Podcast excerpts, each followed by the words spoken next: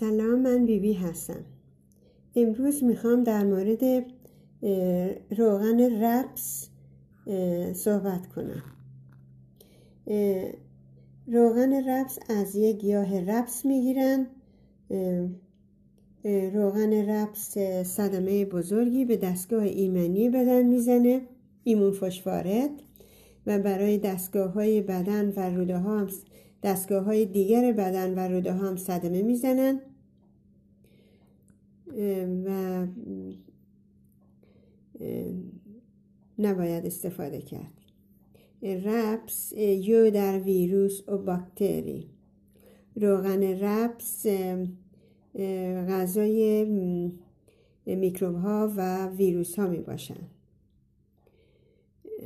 اگر یکی از این بیماری ها دچار شده ای روغن رپس نخور. مشکل روده ای یا رفوکس رفوکس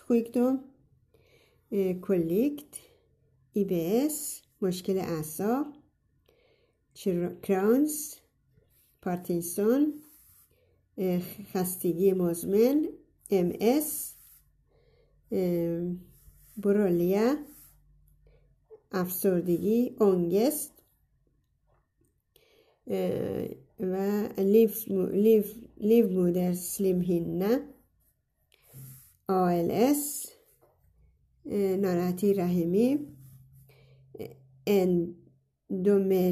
اندومتریوس اندومتریوس که خانوما دچار میشن